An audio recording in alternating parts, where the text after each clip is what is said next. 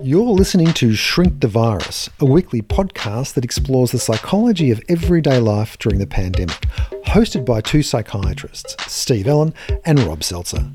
Shrink the Virus is brought to you by Melbourne independent community media organisation Triple R. Check out the Shrink the Virus podcast page on the Triple R website and on Facebook. And don't forget, you can financially support Triple R by donating or becoming a subscriber at any time. More details at rrr.org.au. Hi, and welcome to Shrink the Virus. Steve, we need a time and date stamp. Well, it is Saturday, the 9th of May. And give you an idea of what's happening in the news, the big item today in the news was uh, the federal government has come out with their overall guiding plans just this morning about how we come out of ISO, how we move out of isolation. And they've got stage one, two, and three. Stage one is lots of restrictions still, but a few things opening up, more people allowed to visit, retail opening up, but bars and clubs and all that sort of stuff still closed. And then it moves on from there. But it's up to each of the states to interpret it and to decide how they will open up individually, reflecting their own circumstances. Do you know what I really like about that uh, release of policy, it's because it gives us a bit of certainty, a bit of certainty in a time of great uncertainty. We, we know what stages we have to move through to get to the next stage. And I really like that. Yeah, I thought it was beautiful too. It's you know, it's what we've all been yeah. hanging out for, and I was really glad to start digesting it. Hey, what's happening in your life, man? Mate, I've been boning up on Italian. You know, I had this. I've always had this sort of uh, fantasy of going to you know, spend a couple of months in uh, the north of Italy, and uh, so for the last uh, couple of months, I've been learning Italian, but now it's gone into overdrive because instead of going to taking my son to soccer three times a week, which I really love, I've spent those couple of hours every night learning Italian. So, you know, parlo italiano, baby.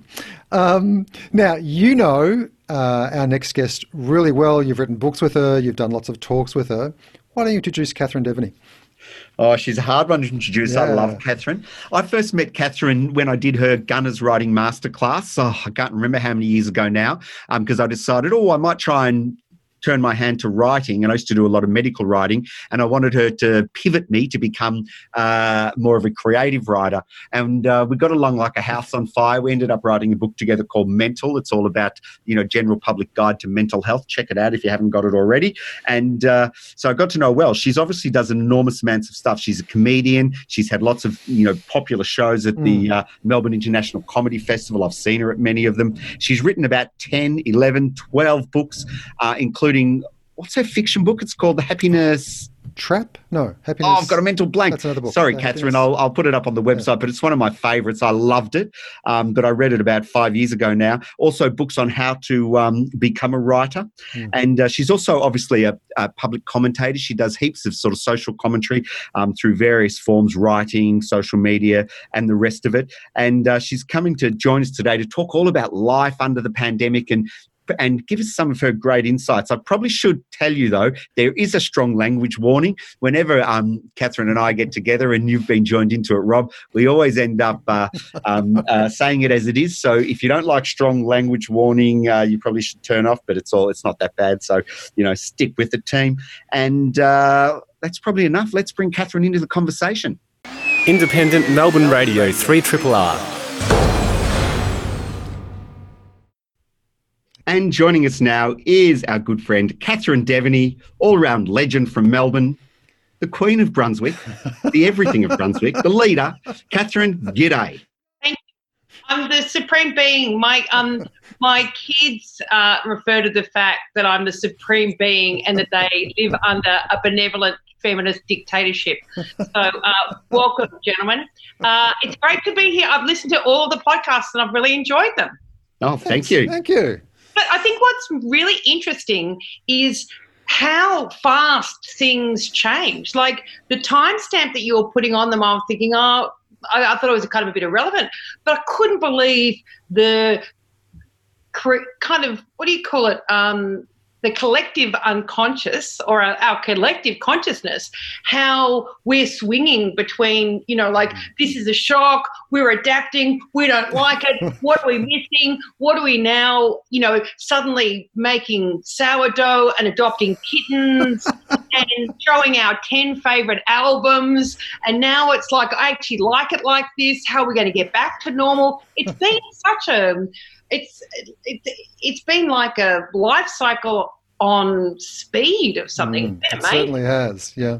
It makes me nervous too because I constantly find we do one of these podcasts, we have a chat, and then I'm always nervous that we've sort of missed the not zeitgeist, but the you know the feel in the community changes so quickly that I'm constantly worried that we've sort of half uh, you know we've to- we're totally missing the mood. But Mm. there's nothing nothing you can do about it. Everyone's changing. I had to laugh when you said making sourdough, Catherine, because at this very moment, my daughter is downstairs making sourdough. And we've named the sourdough starter Sammy Sourdough. And she looks after it better than she looks after the pet in our house. It's just like it has become another member of the family. Did you know that in Sweden they have sourdough um, ho- hotels? So if you go away, you can leave your star at a hotel. What a great idea. Now, there's a business opportunity for us, Steve. Yeah, absolutely. it was totally something that I, a piece of information I never thought would be relevant whatsoever, but it's never been more relevant than it is now. But I think that that Rob, you your family deserves some kind of award for your multiculturalism uh, around the time of Easter, because one night you made. Um, you know, Jewish baked goods, and the next day you guys were all having a hot cross bun Hot overdose. cross buns. Again, it was my daughter. She made she made uh, challah, and then according to Steve, she made hot cross buns. So yeah, well, thank you, very kind. Now, speaking of baking and things like that, what are you doing to stay sane with your family during lockdown? Um, we're all pretty insane, so it's we didn't have to make any shifts. No, the truth is that because I've been a freelancer my whole life, and everybody else here kind of lives a similar lifestyle. I've, I've got a 17-year-old, an 18-year-old, a 22-year-old, and a 51-year-old who live here with a couple of pets. That it's not too different to normal in a lot of ways. That we're kind of everybody really loves being in the house, and we're used to being here. That the only big difference probably has been um, the 22 year old's constant tantrums. I've um, I know that there's been quite a few words that have been created during the meltdown and lockdown. So his lockdown meltdowns, I've started calling a tantrum. So a tantrum, the definition is when your 22 year old has cracks the sads about the regulations that the Victorian premiers put down. Mm. Um, there's been a couple of tantrums here, but it hasn't changed that much because when you live a life, I've never had a full time job. I've always been a freelancer. You know, Mhm. it's a this place is called the Atheist Kibbutz where I live, and um, isn't it, Steve? That's true. Yeah, it's very true. So it's not too different. So when this all started, um, it's like, oh well, you know. So what are we doing now? Um, and it was what I found interesting was that I wasn't panicked at all, Yeah. and there were people when I was saying, oh, you know, it's kind of business as usual, and I've been and I've been saying from the start, it's really interesting time, very interesting to watch what's going on, and when and I was enjoying parts of it. And when I said that, there was a lot of people, particularly in the medical community, saying that they were finding it really interesting and they were having, you know, an, um, kind of an amazing time because it was so fascinating and they got into medicine because they were interested in how these things work. But it was something that they didn't feel that they could share in the first kind of half of the lockdown about some people going, gee, I really like it. I know people who work in restaurants who um, have been going to bed at one or two o'clock six nights a week for years and years and years who are suddenly able to go to bed at 7.30 at night, wake up at five o'clock in the morning and have an entirely different metabolism.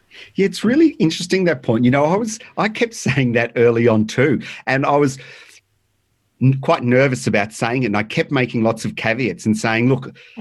You know, giving saying stuff like, "Well, this is what we train for. This is what's so interesting." You know, I've thought about this my whole life. I've read books about doctors during the plague. I've read about the Spanish flu, etc., etc. But it just felt it just felt weirdly sort of disrespectful, knowing that there was people around the world who were suffering so much and dying.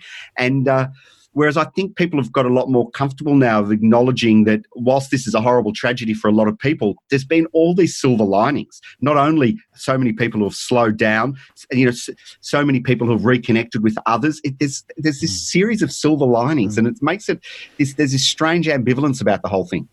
It's I just think I don't think of it as silver linings there's terrible things happening to people all the time. I mean, yes, there's people dying, but there's people living in ways that they've never really lived ever, or certainly for a long time. And to be honest, I mean, yeah, it's awful, but there's awful stuff, ha- stuff, stuff happening all the time to people. I'd much prefer to be losing my job now when everyone is, and there's a huge groundswell of understanding what that is and how it impacts, than usually when it's just like you're the one person who's lost your job when everybody else has got enough money to pay their, you know, to pay to go out to restaurants and you have to stay home. So I know it's a strange way of looking at it, but I don't live in a world that's static. I don't live in a world where I have I don't have superannuation. I don't have any insurance. I I just live by my wits. So it's not too different to me. So I was uh, surprised that people didn't see that this is just a normal part of life, and really delighted to see people like finally feeling that they could say, you know what, I'm really enjoying far more than this than I thought I would. Do you know what? Do you reckon it's like, you know, we all live in this universal denial. We deny the tragedy on a daily basis. We deny that we're going to die. We've got all of these mechanisms that keep us going. And all of a sudden, something's come along that slapped the whole of humanity across the face and said, you know what? You're not in control. Um, you're all surviving on your wits. Your sense of security is bullshit. Um, and so there's been, it, it, has it been a mass awakening? Steve, I, you, we talked about this in one of our recent podcasts about the idea of existentialism, that we're in constant denial about the uncertainty in the world, about that we will eventually die, that um, there is there are a whole lot of choices that we have to make, and that we are ultimately isolated as human beings. And so you're right, this has brought this into, into sharp relief. But I just want to come back to what, what Catherine was saying before. I, I think what you were saying, or the sense that I had was that we've become galvanized as, as, a, as a community. There's this, there's this sort of ex, um, excitement's not the correct word, but there's this sense that we're all in this together. And if one, you know, like as you said, if something happens to one person, well, there's about a million other people it's happening to as well. You don't feel, I mean, you, we are physically isolated, but we're not isolated in terms of the effect it's having on society. I think there's a lot of people who've been marginalised for a long time. Yeah. People who've been on Newstart, people with yeah. disabilities who've wanted to work from home, all of these things that people have wanted for a long time, and they've said the government and society have said those things aren't possible. It's not possible to be working from home. It's not possible that your kids can miss out on a couple of terms of school and that be beneficial or neutral in any way, shape, or form. But now, these people who've been saying Newstart is not high enough, you know, uh, youth allowance is not high enough, you know, we should be able to work at home. Um, suddenly, socialism is bailing out capitalism yet again. and it's only for capitalist reasons that people are able to have the humane treatment that they should have had all along. You see, there'll be no way that they'll be able to pull Newstart back to the ridiculous amount that it's on. Like, it's up forever. And that is great. But why did it take the privileged people, the advantaged people, the fortunate people to be knocked this hard for um, for this to occur? What you know? Why didn't we just look after the people who needed it?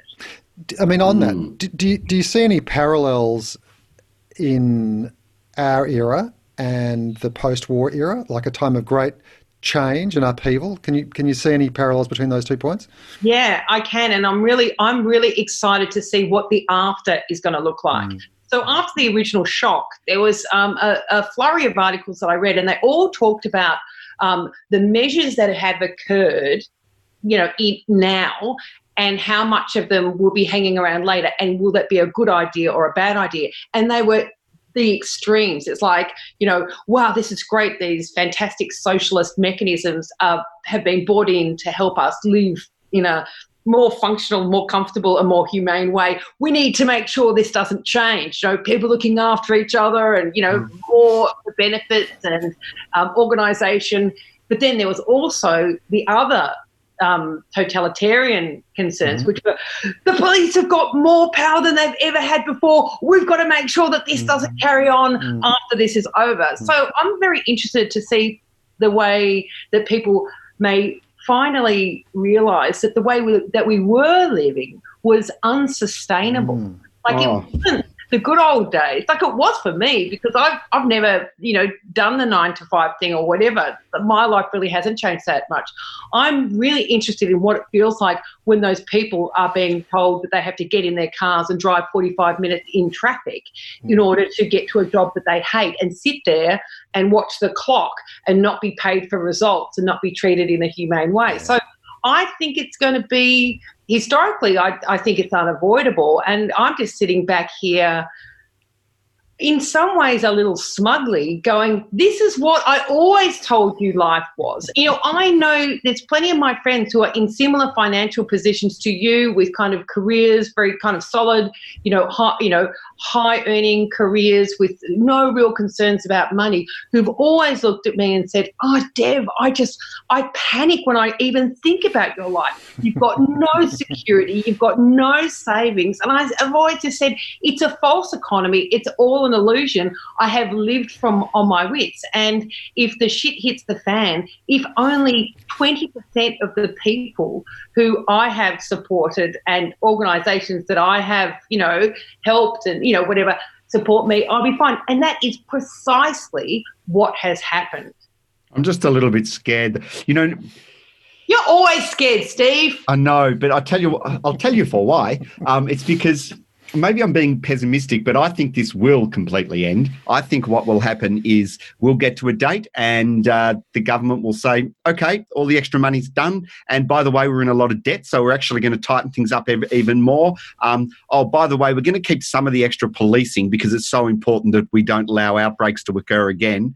Um, I'm scared it's going to go the other way. I don't think it'll go entirely the other way, but you know we'll still do some work from home. But I think it'll go back a little bit. I just want to say, Dev, uh, and pick up on what you talked about about how uh, changeable and uncertain the world is, and how unsustainable it was, you know, the way before. I remember my, my dad who came out who came out of um, out of Europe during the war when he you know settled in Australia, and you know every day he'd tell us kids, you don't know how lucky you are that that you know that you have certainty that um, you know you've got enough on your plate. You don't know what uncertainty is like. You just don't know what it's like. And we go, yeah, yeah, sure, sure, sure, sure.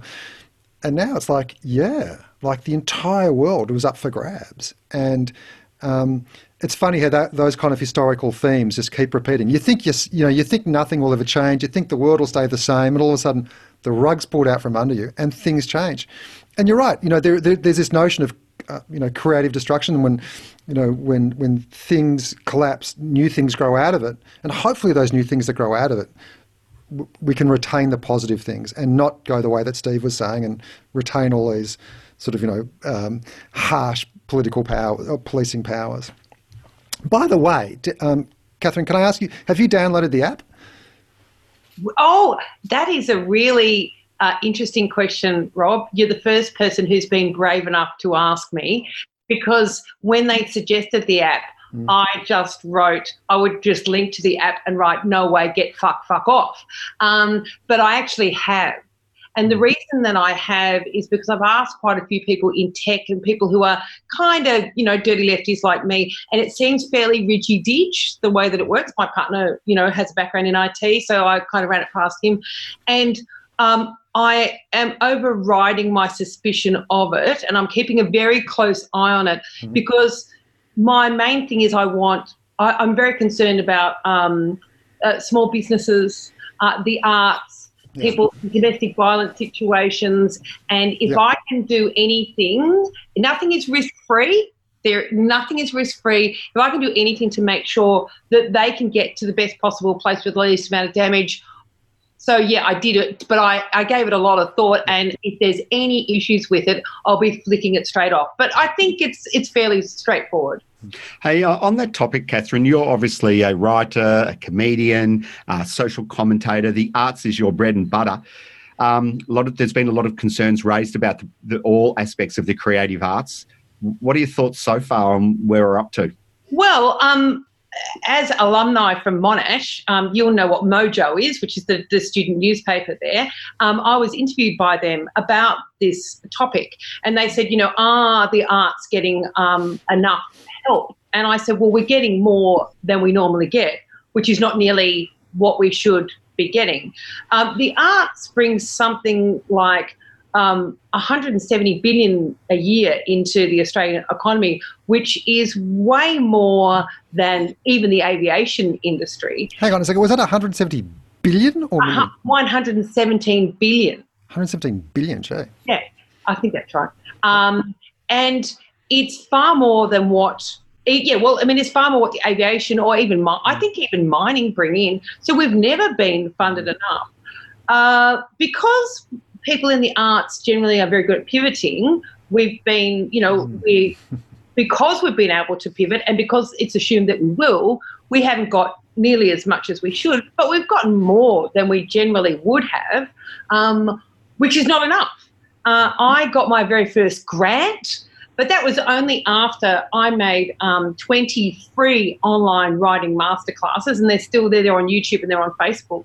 And then I have a community of uh, people who are part of my Gunnas Writing Masterclass, and I always send out, oh, there's this opportunity, there's this opportunity, and I was I was flicking these grant applications up on the Gunnas page, and I thought, I'm not doing for the, anything for the next hour. Why don't I just apply for this City of Melbourne grant? And I got it, and so I'm going to be able to do some more. Um, but I did the first 20 off my own bat with no financial assistance whatsoever. Mm. So I'm really concerned about uh, this. You know, there's people who are always going to be okay, but um, pubs, you know, it, it's going to be a while before pubs open up and we can have stand up and and uh, we can have music back in the pubs. I mean, there's the you know, there's the theatre, you know, Melbourne Theatre Company and the um, Symphony Orchestra and stuff. They'll just be bailed out by um, they'll be bailed out by taxes, but those individuals are still impacted. And if you were on a wage as a as a musician in the MSO, you're not going to qualify for job keeper most likely, unless you've got a small business on the side and you're running, um, you know, teaching music. So my concerns are, you know, the small business and the arts. And what I do hope, but I'm an optimist and Steve is a pessimist. Uh, what I do hope will occur is that um, people will go, like even we, Anthony and I came back from um, a walk this morning and we went past a little Indian place that we went to once. And we went, wow, we should have got, you know, we didn't go back there again. We meant to go back there again. We have, we're always out and about doing stuff. And I am hoping that because people have seen the arts denuded, that as soon as there's an opportunity to support the arts and turn up to the arts, that it will, there will be a, a huge spike There'll be a hmm. huge spike. Restaurants, cafes, the arts, all of these things. It's like people are saying, oh my God, I've been meaning to go to the National Gallery for years. I've been meaning to check out Tempo Rubato. I've been meaning to go to that open mic, mic night. As soon as it's open, as soon as it's open, I'm going to be there. So I'm looking forward to a big bounce in both those areas. I reckon you're right. I, I, look, maybe I'm an optimist as well. I think what one of the things that isolation has done is to bring into sharp relief the things that we took for granted.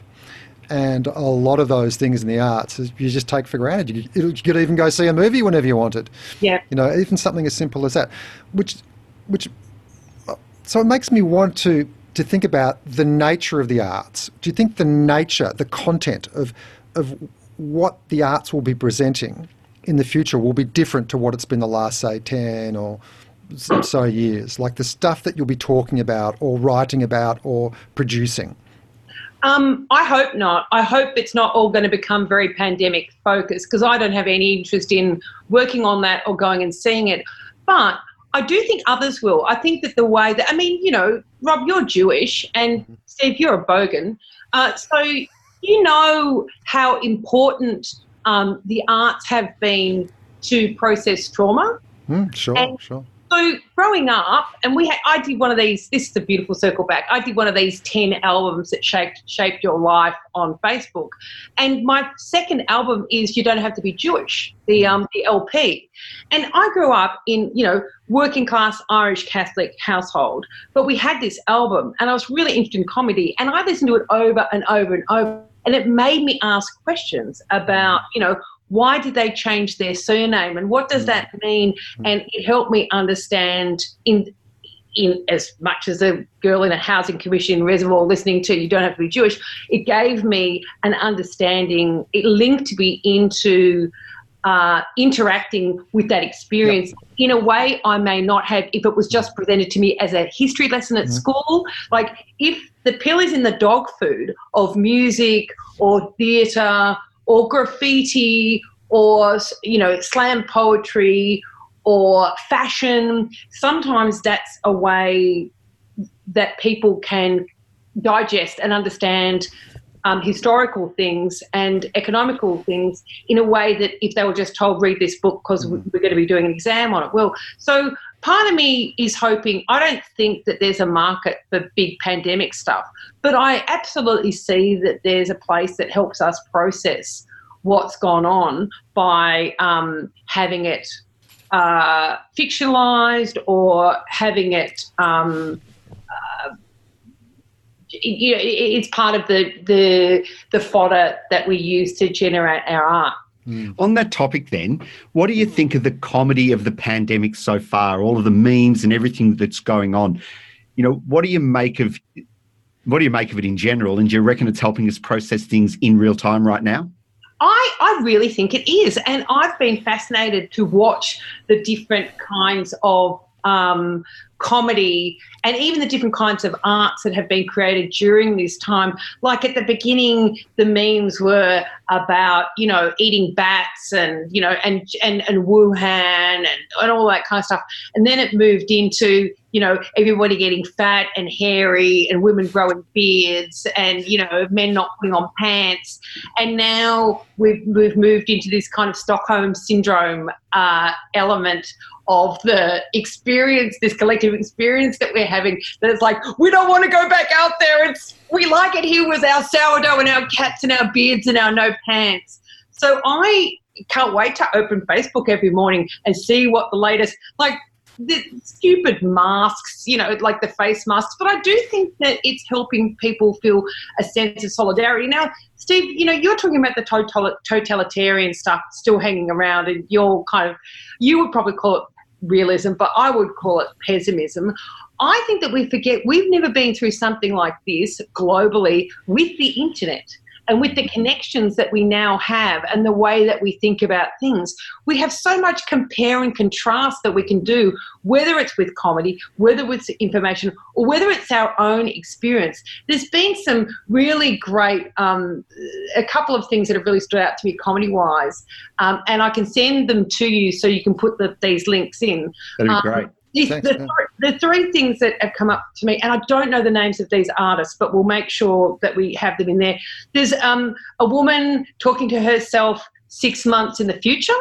So she's sitting there having a breakfast, and the woman, and she looks up, she goes, "Oh," and she goes, "I'm Jenny, six months from now." And she's like, "Oh, really?" And said, "Do you want, do you want me to tell you what's going to happen?" She's like, "Sure." Well, what do you want first, the good news or the bad news? And she's saying, "The good news." And she says, well, the environment has never been in greater shape. It's like, well, that's great, isn't it? That's great news. I mean, considering the Australian wildfires, and the other version of her saying the what? Saying, well, surely that's going to be the defining event of 2020. So you would think so, and it really it unpacked it.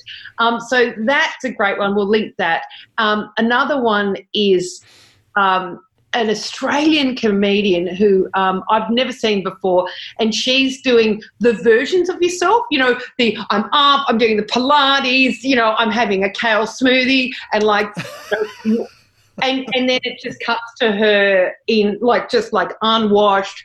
Sniffing in her armpit, saying, I smell like a bin. And then it's back to, I'm organizing, everything's great. You know, that, that what they call the corona coaster the oh, right. extraordinary um, the impact that this has had on our emotions. Uh, the third thing that comes to mind, which is something I only saw yesterday, which was this is this really cute little sitcom which is on YouTube, and um, Robyn Butler wrote it with Lucy Durack, I think, and Eddie Perfect's in it, and it's set now. And it's not just talking about the coronavirus. It's like everyone's in lockdown, and the protagonist it had spent so much time making lasagna and cupcakes that they give her ukulele lessons to give her something to do. And she does these online ukulele lessons with Eddie Perfect, who's just lost his job and has never run ukulele classes again, but is trying to get a side hustle going. So there, it's really interesting the way that this stuff reflects. And I think it helps people feel that they're not alone. And I think it helps people process it. Yeah. Yeah, in fact, you know, humor is just a great way of, of processing stuff, as you say. And there are so many memes out there, and we will put those links um, up on our uh, feed so people can have a look at them. There was also a great list, and I've come up with the term dantrum, but there, I'll, we'll put this on the link as well, which I don't know who wrote it. No one can find the author for me. So if you find it, please let us know, and we'll put that in with the links, which is different lingo that we use yeah. now, these new language. And I think my favorite was um, the term Quentin Quarantino, which is what we call someone who's been making videos during lockdown. He's a bit of a Quentin Quarantino. I, I, came up with some a couple of months ago too, because we, you know, noticed at work a whole lot of stuff. We had our Corona groaners who obviously just whinged every day. We had our Corona stoners who just talked about how much drugs they were taking to avoid the stress of isolation. The Corona loners who kept ringing up and saying, "I'm out of work, can I have a loan?" Um, we had uh, the corona moaners who were spending most of the isolation having sex or masturbating. And uh, and we had one that was a little bit more controversial, the corona boners, the people who were so co- excited about the coronavirus that every time they talked about it, their eyes lit up about, you know, especially early on, you know, when a lot of doctors in particular and scientists all of a sudden were thrust into the spotlight. They were the corona boners, just getting a little bit too excited about what was uh, unfolding. Mm. So, Catherine, how are you going to describe 2020 to your great grandkids? What are you going to tell them about it? Uh, I've thought about that because I know um, so we're going back to the lingo. So my partner Anthony's done a lot of stuff, but he's just he just started his um, handyman um, uh, business, uh, which he was really happy doing. And he was riding around on his bike, fixing people's, mm. you know, door handles and putting up shelves and stuff. And he came up with this term, which term which I've never heard before. So at the beginning, he was like saying, "Oh, um, I don't know whether I should be going to people's houses or not going to people's houses. I don't want to be a curve steepener. And um, I don't want to be accused of being a curve steepener. And people would be asking, to you know how's everything going? It's like well dom's doing uni at home and you know hugo's spending a bit of time in the bungalow and you know like and, and then I would, hmm. i'd say anthony's really spewing because he was really enjoying he just set up this business going well and he's worried about being a, a curve steepener. Um, and people saying is that a term? And i said well he's been using it. So that didn't catch on but feel free to take it and run with it. Um, so um, what am i going to tell my grandchildren? Well i'm actually I'm actually one of those grandchildren. I know that um, with any of these kind of things, whether it's fires or when somebody you know famous dies, that they like to put themselves in the centre of it. Mm. But it's been a very a particularly interesting time for me because my great grandfather died of the Spanish flu in the mm-hmm. exhibition buildings in Melbourne, sure. um, and he died, and he um, left my great grandmother. Um, Martha, who is a milliner, with two young children uh, Jeff, who was my grandfather, and Tom. And uh, she had to give Tom away for adoption. And because at back then there was no benefits to mm. keep people going. Mm. And, um, you know, we still, and so um, that, that, that family was very um, uh, kind of broken by mm. that experience. And my great grandfather, my grandfather Jeff, came home to find that his his um, mother, my great grandmother, had died by suicide when he was 16. So he was an orphan at that point. And I think that his experience really impacted on even how I parent my own children. So it's been so what did I know about that experience as being you've asked me what what am I going to tell my grandchildren? What did I get told by my grandfather? Zero. Absolutely mm. nothing. All I know is that his great his his father died in the Spanish flu and in the exhibition buildings and that my great grandmother um, died by suicide mm. 13 years later. Um, she may have uh, had bipolar, there's bipolar mm. in our family, um, or she may have just been struggling with mm. life and depression or just had enough. Mm. So I think that what I would be telling my grandchildren is that, you know, human beings don't change much. People who whinge about their normal life, they whinge about they whinged about pandemic life. It was very quiet and I felt it wasn't I people have said, Oh, do you miss your gun like running your master classes and standing up performing? I actually don't miss that because I'm still in contact making my online writing classes and in contact on Facebook and stuff. But the thing that I really do um, uh, miss and which kind of dragged me down emotionally, I miss the hustle and bustle on the streets.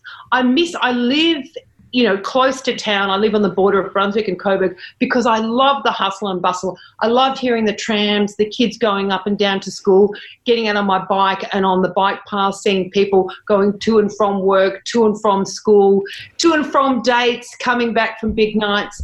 And I think that I'll explain that human nature doesn't really change. Events do, and people either adapted the way they would adapt to anything else in their life, or they didn't adapt and they just became a corona groaner. Do you know that thing about strangers is so true? I was just saying last night around the dinner table that I just so miss just interacting with strangers, people in the street. You know, the other day I went to buy some some fruit and veg, and just having this conversation with the person behind the desk and chatting, and you know, and then it, and whenever I go shopping with my kids, they cringe in embarrassment when I just struck up conversations with people. It's like, Dad, how can you do that? It's so embarrassing. But that's you know that's that's what I like to do. And I've really, really, really missed that. So I totally get that idea of being in the hustle and bustle and just, you know, meeting people and interacting socially. Um, my mate Lou, Louise Fox is one of Australia's greatest writers. Um, she did Glitch. She worked on Broadchurch, on um, uh, Love My Way, millions of things. If you put Louise Fox in, you'll see that she's one of our greatest and most prolific writers. Um, she's Jewish. And I had said to her, Jesus Christ, like in the first weeks, I said, this is like walking around Caulfield during Shabbat because everyone was just out on the street. That was what, exactly what, I, what it was. And she said, Dev, I feel like I'm basically Anne Frank with a modem. That was her take on things because she's a writer, which I thought was quite funny. But it really did feel like when I was um, 15, I worked at the Caulfield Racecourse. So I'd come from Reservoir, from the train station there into Flinders Street, and then we take the tram to the Caulfield Racecourse. So I, you know, I'd seen that a lot. They're just kind of walking around, and there's times I'm in Caulfield during Shabbat, and I see everyone just kind of wandering around, and it's exactly mm. what it felt like for the mm. first few weeks, just people walking around because they couldn't turn on light bulbs. Hmm. Hey, uh, Dev, we're going to have to wind up. It is so nice having you on the show. Um, you're one of the most astute social commentators and observers of what happens in our society, and uh, and uh,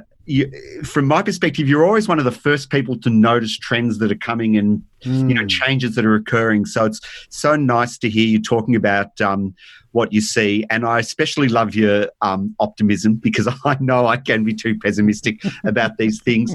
I hope we can get you back again down the track to, uh, you know, when a, a little bit more time's passed, just so we can reflect back on this and uh, and we can touch base on you know how the different you know aspects of our life have changed as we come out of um, lockdown and get back into the real world. And congrats on your um, on your uh, grant from uh, Arts. Yeah. Was it Arts Victoria?